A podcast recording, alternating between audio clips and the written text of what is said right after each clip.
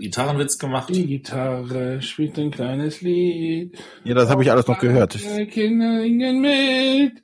Guten Tag, guten Tag. Gute Laune, die steckt an. Gute- Oh Gott, okay. Scheiße, Recording in Progress. Äh,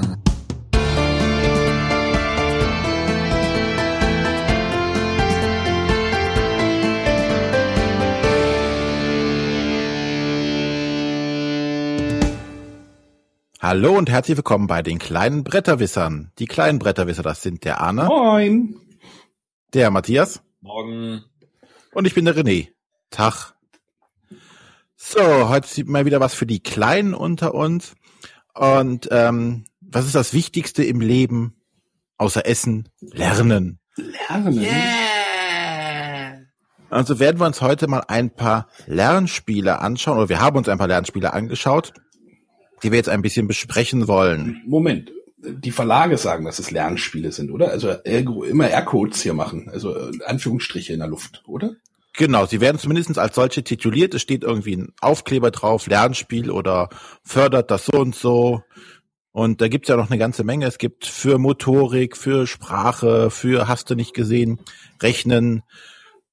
Es gibt ja da in allen Belangen gibt es auch Lernspiele und ich glaube in im Bereich dieser ähm, Früherziehung, die jetzt ja immer so groß geschrieben wird und auf die manche Eltern ja auch so stehen, so nach dem Motto Chinesisch im Kindergarten und sowas alles, ist das bestimmt auch ein, ein lohnender Markt für die Verlage, da immer zu sagen, hier, das sind Lernspieler, können die Kinder was lernen, spielen aber gleichzeitig.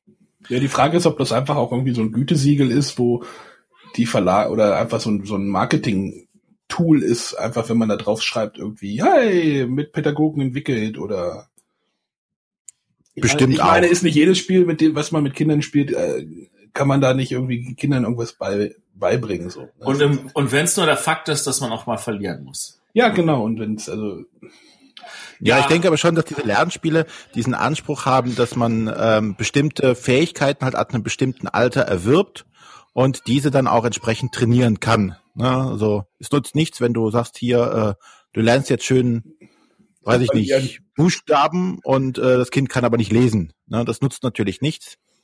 Ähm, deswegen sind natürlich diese Spiele auf diese entsprechenden Lernmuster angewandt und halt für die entsprechenden Altersgruppen genauer zugeschnitten.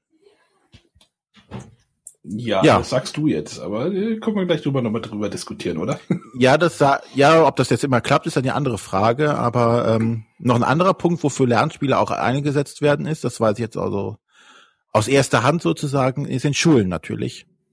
Da werden Lernspiele natürlich auch sehr sehr gerne eingesetzt, äh, um halt gerade in Grundschulen oder so diesen spielerischen Aspekt noch weiter zu haben und trotzdem äh, das sinnvoll einsetzen zu können. Ist das so? Ja, also meine Frau ist äh, Lehrerin und die arbeitet mit Kindern auch dann mit den Spielen zusammen. Okay. Weil gerade die Kleinen, die Erstklässler oder so, die sind ja, die kommen gerade von der äh, vom Kindergarten und sind ja eigentlich noch sehr verspielt. Ja, das steht uns dann ab Sommer. Äh, ab Sommer kann ich dann da auch mitreden. da, da endet dann die Kindergartenzeit und also ich wüsste nicht, dass in meiner Grundschulzeit irgendwelche Spiele gespielt worden wären.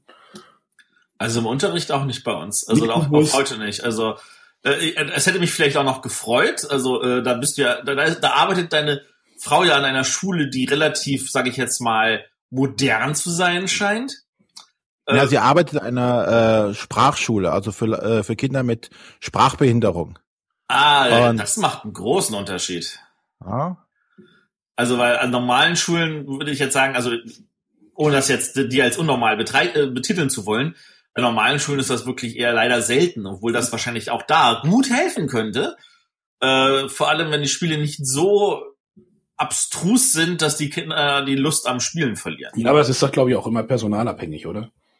Ich meine, wenn, ja, wenn du jetzt hier eine Lehrerin hast, die, oder Lehrerin, Schrägstrich Lehrer, der sich mit dem, in dem Bereich ein bisschen auskennt, der versucht dann halt seine Unterrichtsmaterialien da irgendwie dementsprechend zu gestalten.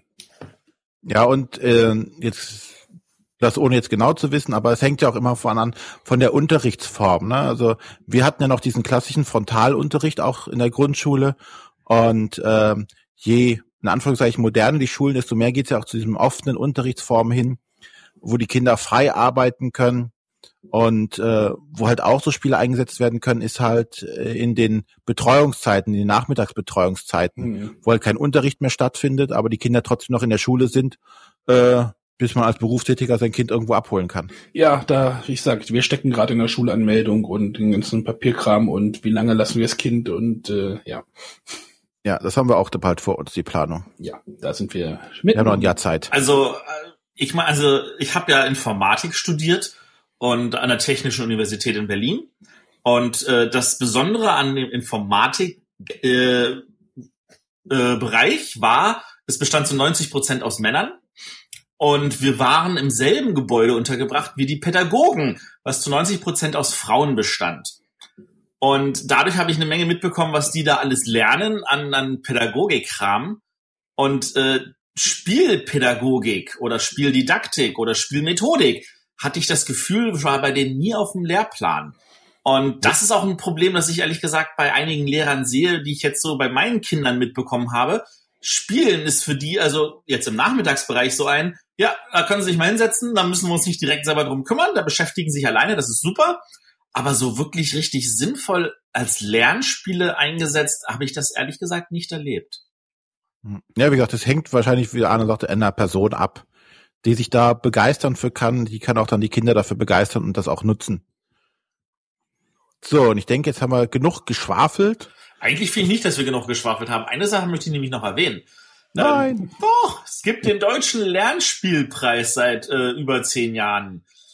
Ähm, nach welchem Kriterium der bestimmt, was ein Lernspiel ist und was nicht, ist manchmal ein bisschen anders als das, was man vielleicht vermuten würde. Äh, der wird vergeben von äh, dem Studienkreis Nachhilfeschulen und der Familienzeitschrift Spielen und Lernen. Und äh, da gab es natürlich auch ganz bekannte Gewinner, ähm, wobei die halt Lernspielpreise unterscheiden für Spiele ab drei, ab sechs und ab neun.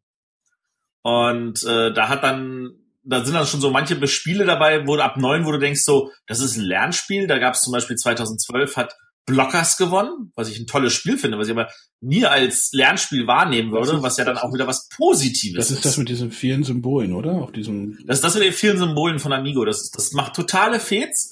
Äh, würde ich auch als Familienspiel oder als, als gehobenes Familienspiel betrachten. Ähm, würde ich nie als Lernspiel wahrnehmen, aber das ist natürlich total toll.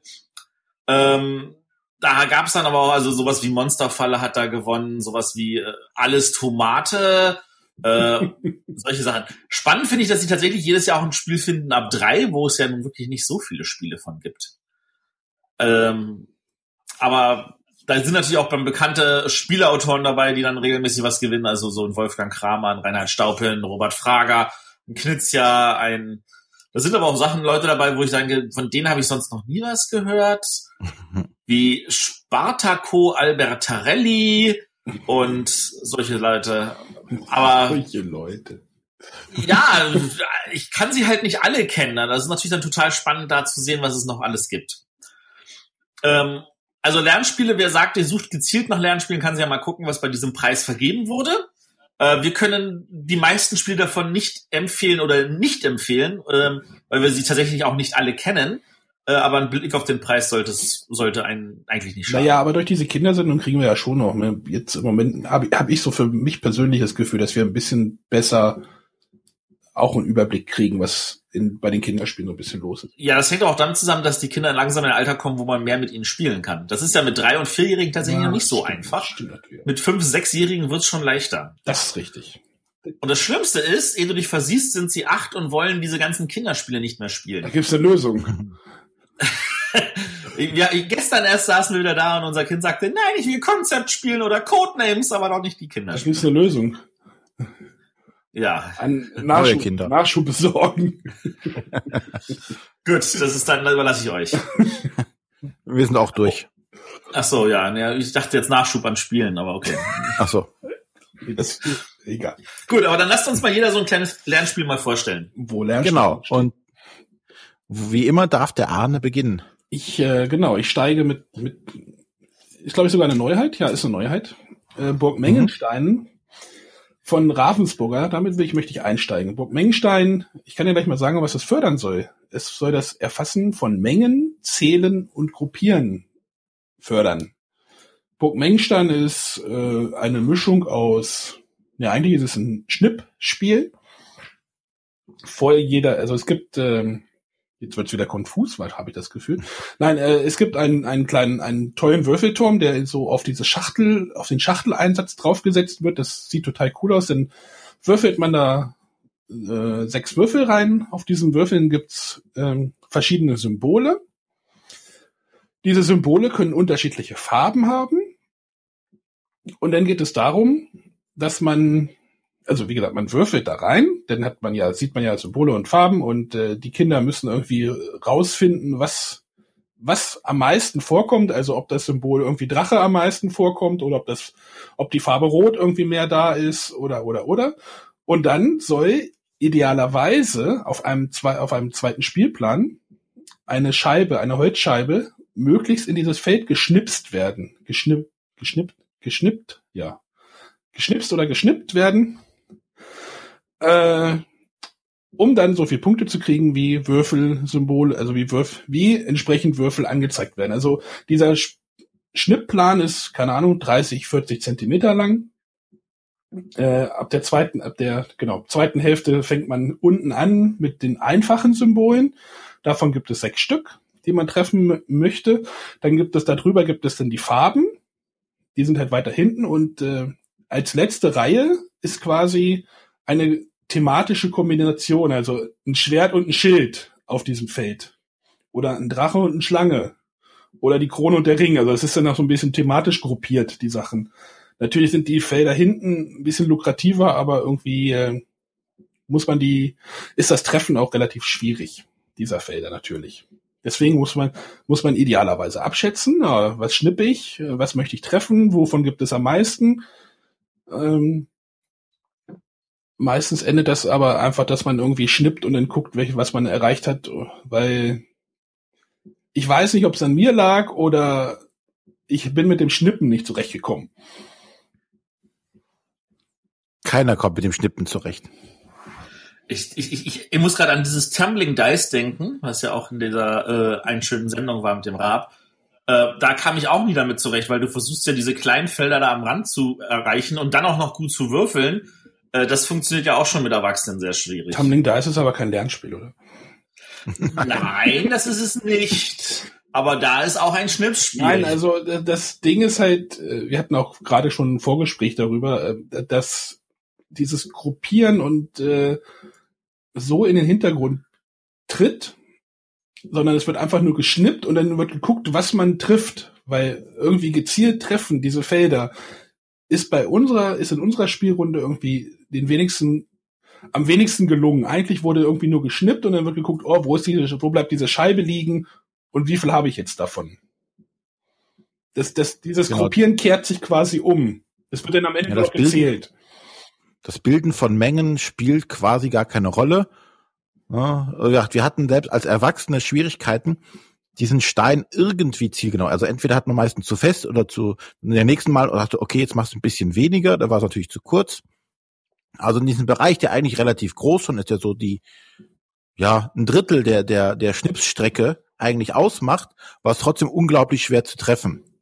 Wir haben bei unserer Kleinen schon gesagt, okay, die, wir bauen hier hinten die Spielschachtel als Bande, dann kann sie wenigstens nicht überschnippen und kann halt dann entsprechend kräftig schnipsen und dann titscht halt die Scheibe äh, im Zweifelsfall zurück und landet dann aber auf irgendeinem Feld, damit die zumindest irgendein Erfolgserlebnis hat. Weil für so ein äh, fünfjähriges Kind, und das Spiel ist ab vier, ja. also das müssen die aber echt trainieren. Und dafür ist der Frustfaktor zu hoch, damit sie das öfters machen können. Weil ähm, nach zweimal Schnippen hat unsere schon sich nur hingesetzt, den, den, den Schnippstein hingelegt, einfach flupp, weg und ja, dann ist er halt irgendwo gelandet oder neben dem Spiel oder sonstiges, war nachher auch egal. Die Motivation war also relativ schnell weg. Auch wenn sie total Spaß hatte, das Spiel aufzubauen, weil das ist wirklich aus einem tollen Material. Ähm, dieser Turm ist total witzig. Ja, es sieht super, es sieht super aus. Wir haben zum Beispiel das Spiel nur mit einer halben Wertung gespielt, weil, wie gesagt, bei uns, bei uns war halt auch Frust Und äh, es ist auch keiner vorwärts gekommen, groß, weil wenn man immer nur ein Feld vorrückt und jeder rückt irgendwie immer nur ein Feld dann irgendwie vor, weil irgendwie das nicht das richtige Feld erreicht wird. Hm. Genau. Wir haben es doch ja auch einfach abgebrochen.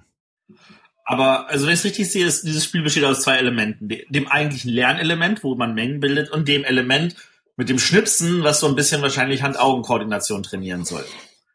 Wahrscheinlich, ja. Das muss doch auch getestet worden sein. Hoffen wir.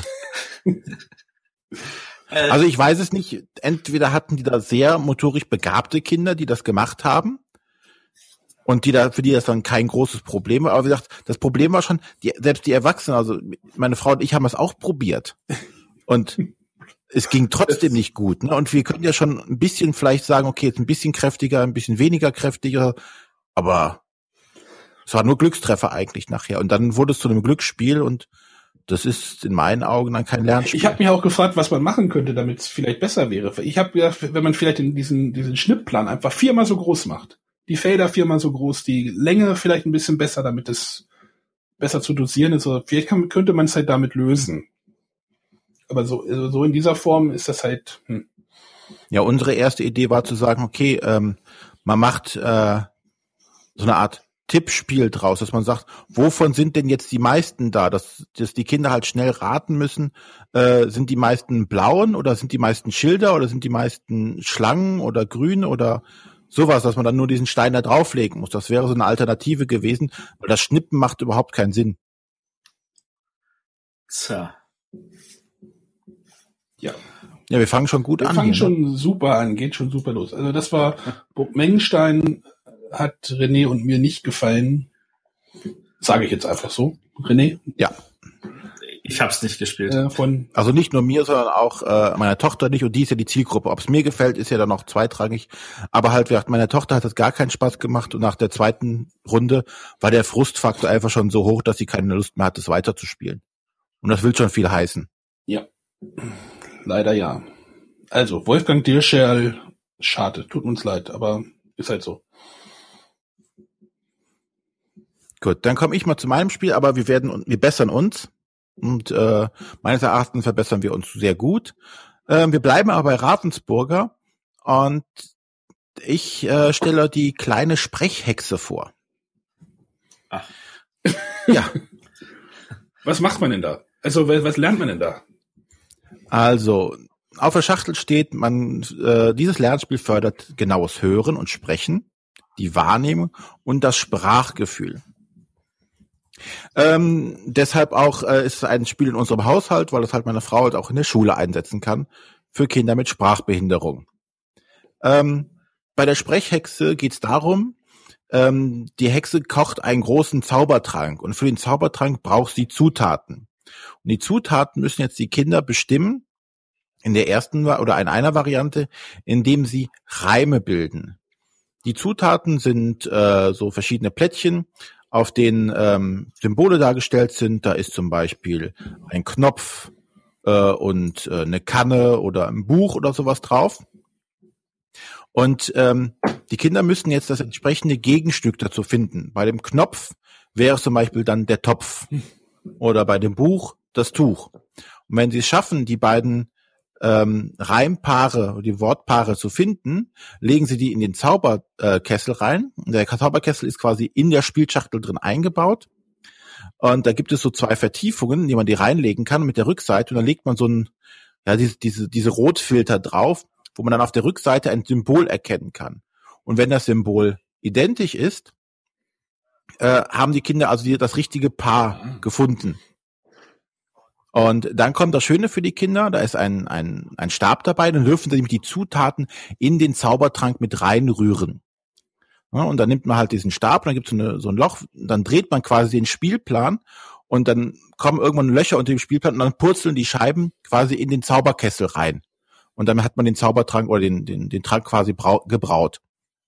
Und dann ist das nächste Kind dran und so immer weiter. Also hier müssen die Kinder versuchen, diese, diese Reimpaare zu finden ähm, haben halt die Selbstkontrolle. Sie können es theoretisch alleine spielen, weil du mit diesem Rotfilter halt die entsprechenden Symbole siehst und kannst sagen, aha, äh, Knopf und Topf haben hinten, äh, weiß ich nicht, äh, ein Pluszeichen drauf. Die gehören also tatsächlich zusammen. Da muss also kein Erwachsener immer dabei stehen und es kontrollieren, sondern das können die Kinder selbst kontrollieren. Und natürlich dieses Element mit, die rühren im Topf und dann purzeln die Scheiben da rein. ist für Kinder natürlich toll. Werden auch entsprechend belohnt.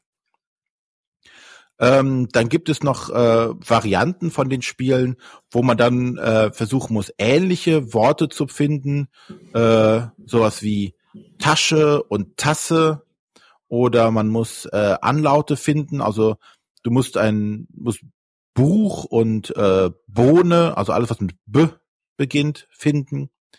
Da gibt es also genügend Varianten, um das auch abwechslungsreich zu gestalten. Ja, die äh, das Material ist äh, sind halt dicke Pappchips, die man da zur Verfügung hat. Der der äh, Einsatz wurde der Zauberkessel ist äh, ist aus Plastik und da hat man so eine große Scheibe, da blubbert's auch, da schwimmen äh, irgendwelche Utensilien schon drin, Fischgräten und irgendwas mit Augen guckt auch, glaube ich, aus dem Topf raus.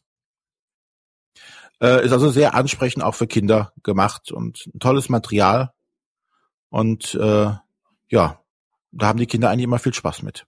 Also dieses Spiel kenne ich ja auch, weil das unser Großer schon in der Vorschule gespielt hat. Also im, im Kindergarten, also in der großen Vorschule, da hatte, hatten die das auch verwendet.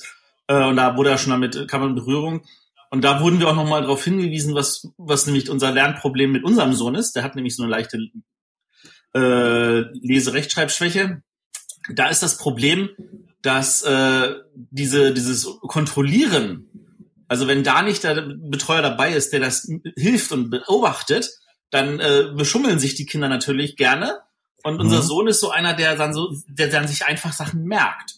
Der sagt dann einfach, ah ja, ich habe mir letztes Mal gemerkt, die beiden gehören zusammen und der kann nicht diesen Zusammenhang dann rausfiltern, warum das so ist. Mhm. Ähm, wir haben das auch selber mal gemerkt dann mit einem Lückkasten. Also wer jetzt Lückkasten nicht kennt, ist auch kein Problem. Das gehört ja auch zur, äh, zu den typischen Lernmaterialien von Lehrern. Äh, und da hat er dann also irgendwelche Aufgaben gehabt, wo er genau gesagt hat, äh, oh ja, ich muss jetzt gucken, passt jetzt das oder das dazu? Das sind zwei Antwortmöglichkeiten. Er hat davon eine ausgewählt und hat festgestellt, Sekunde mal, wenn ich die andere Antwort nehme, dann habe ich ja da unten gar keine Möglichkeit mehr und hat sich daher einfach dann logisch Sachen erschlossen, ohne diese Aufgaben zu lösen. Ja.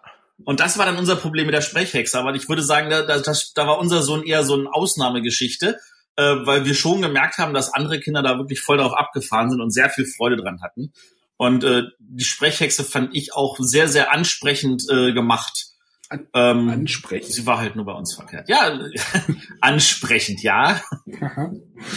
Was für ein Wortspiel, ich gebe es zu. Ja, das war die freche Sprechhexe von Ravensburger und äh, die Autoren sind Professor Dr. Gertraud E. Heuss Giel und Kai Haverkamp. Kai Haverkamp ist ja auch ein bekannter Spiel, äh, Kinderspielautor. Ja, dann darf jetzt der Matthias. Ähm, ja, wenn wir schon bei dieser Spiel Neues Lernreihe sind von Ravensburger, da habe ich auch ein Spiel, nämlich von Marco Teubner. Äh, wir spielen Einkaufen. Da geht es darum, dass die Kinder ein bisschen Selbstständigkeit und Umgang mit Geld lernen sollen. Jeder äh, bekommt zu Beginn des Spiels einen äh, Einkaufszettel und muss vier Sachen kaufen. Da äh, gibt es äh, vier Einkaufsläden auf dem Spielbrett. Ähm, einer ist nur für Backwaren, also so eine Art Bäcker. Einer ist ein Obststand. Einer ist eine Metzgerei. Und einer ist so ein, so ein Gemischtwarenladen, sage ich mal, wo man alles kaufen kann. Also sowohl die Backwaren als auch das Obst als auch das Fleisch. Und die Kinder bekommen ein, so, so ein Pappportemonnaie, da sind acht Ein-Euro-Stücke drauf. Und mit denen gehen sie jetzt auf so eine Art Rundkurs. Das, also man gibt einen Würfel, man bewegt seine Figur äh, zu diesen Läden und müssen halt das einkaufen, was auf ihrem Einkaufszettel ist. Und da gibt's jetzt diesen großen Unterschied, dass manche Sachen kosten ein Euro, manche zwei und manche drei. Aber das ist nicht fix irgendwelchen Sachen zugeordnet, sondern das sind die Einkaufsplätze auf diesen, in diesen Läden. Da muss man sich vorstellen, da sind so äh, Pappschächtelchen aufgebaut, wo äh, vorne immer drei Plättchen draufpassen, die zufällig sind, wo die immer von günstig nach teurer werden. Und hinten ist so ein Schlitz, da kann man den Euro reinwerfen oder auch mehrere, um sich dann etwas zu nehmen. Und dann rutschen die Sachen nach vorne und hinten wird nachgelegt. Auf diese Weise werden also die Sachen auch stückchenweise billiger, wenn sie halt sonst keiner kaufen will. Und äh, man muss halt schauen, wenn man natürlich nur acht Euro hat, weißt man nicht, wenn ich vier Sachen kaufen muss, dann brauche ich im Schnitt zwei Euro pro Sache. Und äh, wenn ich dann also sehe, hier kostet alles zwei oder drei Euro, willst natürlich eigentlich für drei Euro nicht kaufen, zumindest als Erwachsener nicht. Und die Kinder müssen also rumgehen, schauen, wo gibt's denn gerade das, was ich haben will. Dann gehen sie zu dem Laden, das kaufen sie, das legen sie bei sich auf dem Einkaufszettel ab. Und wenn ihr Geld alle ist, müssen sie erst zur Bank gehen und sich neues Geld holen. Ach, wenn es immer so einfach wäre. Ja, genau. Dann wird auch so automatisch auf acht aufgefüllt, auf acht Euro, egal wie viel du noch vorher hattest. Aber das kostet natürlich Zeit, weil diese Zeit verwendest du damit, zu, wieder zum Laden zu gehen. Und äh, wenn man das natürlich richtig timet und einem, niemand einem aber irgendwas großartig wegkauft, kann man natürlich auch sogar mit weniger als acht Euro alles eingekauft haben am Ende. Dazu muss man natürlich aber zu den hinteren Läden gehen, wo es günstiger ist. Und so lernen die Kinder halt also tatsächlich zu sagen, okay, wo gehe ich denn hin, wo kaufe ich denn was? Und vor allem, äh, habe ich denn auch die Möglichkeit zu sagen, ich äh, mache das so, dass ich vielleicht nicht zur Bank gehen muss, dass ich mit dem Geld, was ich habe, ausgekommen bin? Oder äh, ist es mir egal, ich versuche einfach nur schnell zu sein und Notfall kaufe ich das teuerste, renn zur Bank und renn wieder los und kaufe noch das Verbliebene, ähm, um dann das möglichst schnell zu machen. Als Erwachsener bin ich natürlich arg im Vorteil. Ich kann alle vier Läden besser überblicken. Ich kann genau sagen, da muss ich jetzt schnell hin oder ich mache mir den Rundkurs und kaufe einfach mal so, dass ich dann einmal rund gehe und dann am Ende alles gekauft habe. Da gibt's aber natürlich dann immer noch den Würfel. Wenn mein, wenn ich lauter Einsen würfle, bin ich natürlich langsamer und kann da weniger kontrollieren. Ähm, das sorgt dafür, dass, dass die Kinder an der Stelle natürlich auch eine Chance haben. Auf der anderen Seite können natürlich die Kinder auch eine Eins würfeln und sich darüber frustriert ärgern. Ähm, der eigentliche Anspruch aber zu sagen, ich muss halt mit dem Geld irgendwie haushalten, und schauen, dass ich dann das irgendwie hinkriege und vielleicht mir den Weg zur Bank erspare. Ähm, ich finde, der kommt aber rüber. Also das, das finde ich, das ist schon erkennbar und das ist vielleicht für die meisten Kinder nicht gleich beim ersten Spiel äh, sofort ersichtlich, sondern die machen mehrere Spiele und wenn sie dann sehen, Papa hat schon wieder gewonnen, weil er nicht zur Bank gehen musste und Papa auch sagt, haha, ich musste nicht zur Bank gehen, dann fühlen sie sich auch angespornt, das selber auch mal so zu schaffen. Und das finde ich ehrlich gesagt sehr, sehr angenehm. Das hat auch äh, entsprechend Spaß gemacht und äh, sind meine Söhne auch gut drauf abgefahren. Ja, das klingt doch auch gut. Der Ravensburger lässt sich heute. Ne? Ja.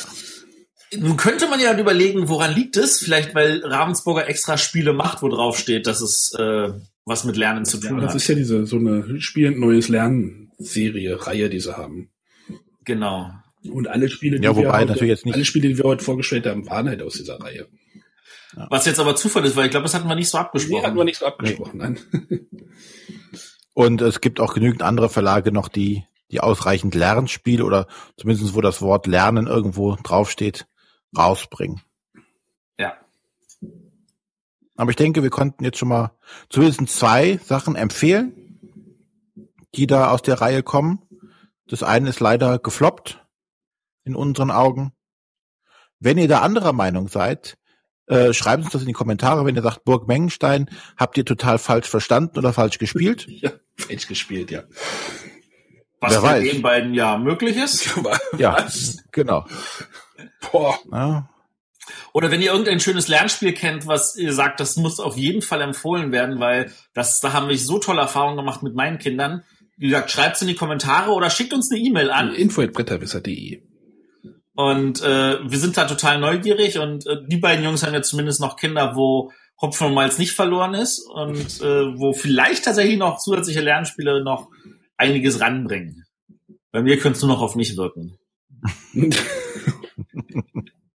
Du kannst doch nicht mit Geld umgehen, ne? Du hast auch nur so Pappmünzen zum Einkaufen. Geht immer zum Geldautomat, wird auf acht aufgefüllt. Gut, dann hören wir uns nächste Woche wieder. Okay, tschüss. Tschüss. tschüss.